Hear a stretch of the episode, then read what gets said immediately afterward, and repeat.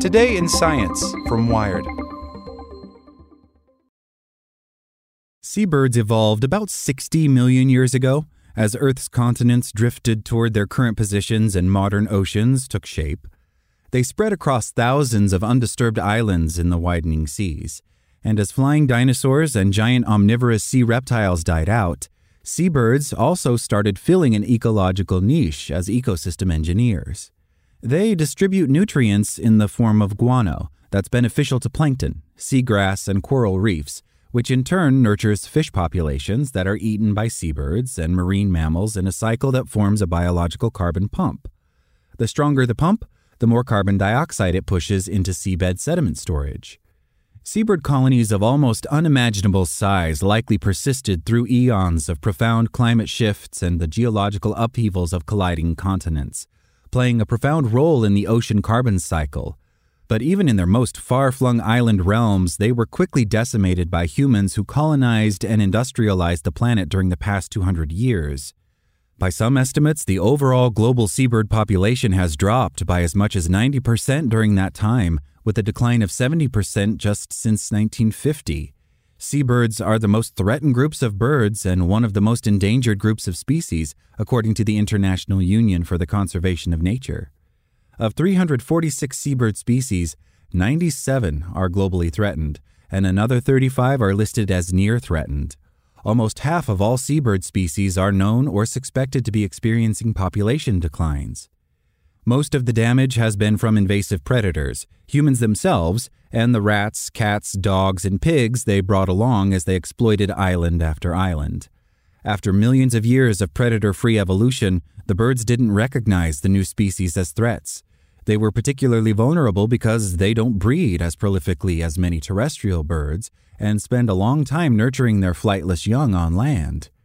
There was also direct human predation on an industrial scale, with the harvest of seabird eggs for food, their guano for fertilizer, and the birds themselves to render for oil, along with seals, sea lions, and whales, or as the unwanted bycatch of commercial fishing boats.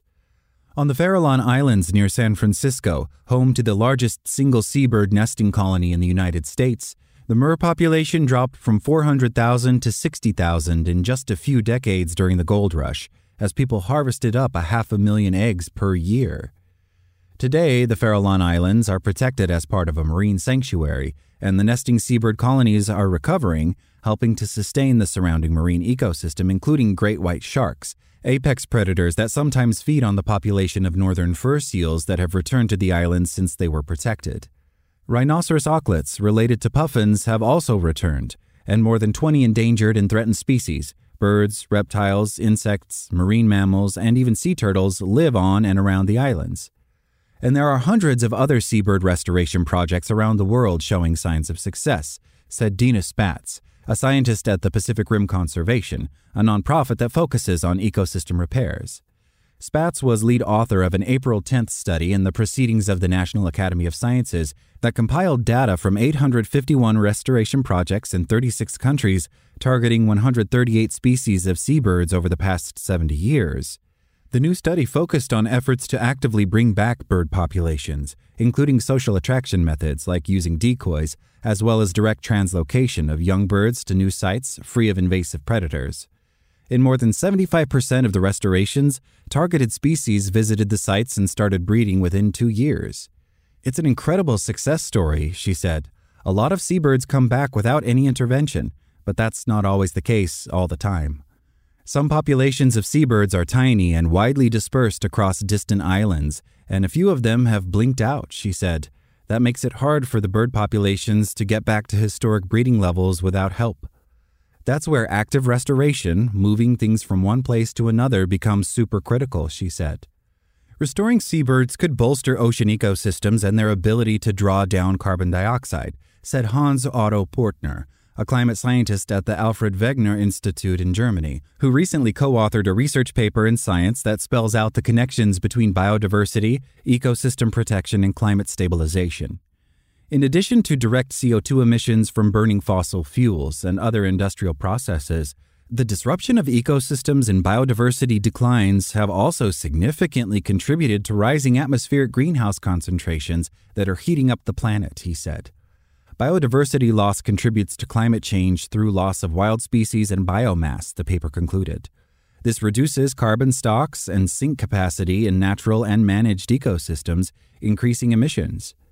The resulting warming disturbs ecosystems in a vicious circle that worsens the unprecedented loss of biodiversity already caused by human induced habitat degradation, overexploitation of natural resources, and pollution, he and his co authors wrote in the science paper. Adding continued biodiversity loss and habitat decline with projections for greenhouse gas emissions, Earth is on a path to heat up to near 3 degrees Celsius by 2100. And that won't change unless humans proceed on the planet in a way that allows biodiversity to thrive and which incorporates a strengthening of the natural pathways of carbon binding and storage, Portner said. The new seabird restoration study is part of a growing canon that documents thousands of various nature restoration projects on every continent, according to Restor, a nonprofit network building a global restoration database.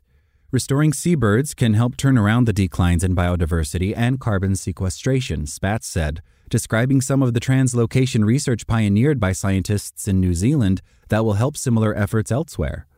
The idea of moving birds physically from one place to another to restore populations is part of a growing effort of assisted migration, which some scientists think will be critical as climate change impacts intensify. For seabirds, it's done most with species that have evolved to return to the place they are born, she said. There's this amazing biological response in birds like petrels, shearwaters, albatross, and some puffins, she said. They're born on an island, they fledge, they go to sea from anywhere between one and eight years, depending on the species, and then go back to the place where they were born. Relocation of the chicks is timed, so they imprint on their new home in the way they normally would at the site where they hatched, she said. It's a huge endeavor to do this stuff, but it works when you do it right, she said. What's amazing is once these birds come as fluffy chicks to a restoration site, they're raised by people, but they don't imprint on us. That's just the way seabirds are, so that's not a worry. Then they get feathers and they fly on their own out to sea, and when it's time to breed, they go to the restoration site instead of the place they were born. On Hawaii, she said scientists have been relocating albatross and petrel chicks from some of the low lying northwest Hawaiian islands, where there are huge bird colonies, but some nesting grounds are already being swamped by rising seas. It's not a future threat, she said, it's a current threat. Those chicks probably wouldn't have survived anyway if we hadn't taken them.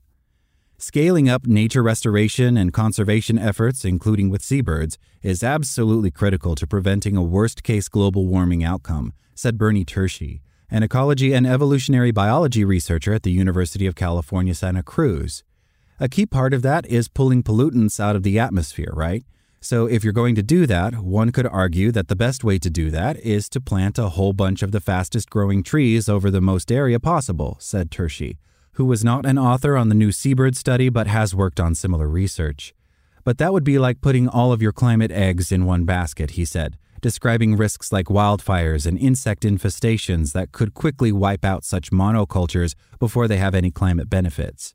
A better approach is a diversified investment spread across ecosystems that suck carbon out of the atmosphere. It's also totally the cheapest way because it's a passive thing, he said.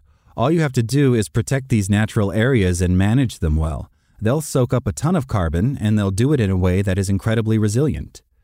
But you can't just focus on a single species, he added. You need a bunch of different plant species, he said, and you need insect grazers and fertilizer producing species. You need small mammal seed dispersers, and you need the birds that disperse seeds and the fertilizers they produce that nurture the seeds. You need all that biodiversity to maintain resilient ecosystems and pull carbon out of the atmosphere. Like what you learned? Subscribe everywhere you listen to podcasts and get more science news at wired.com/science.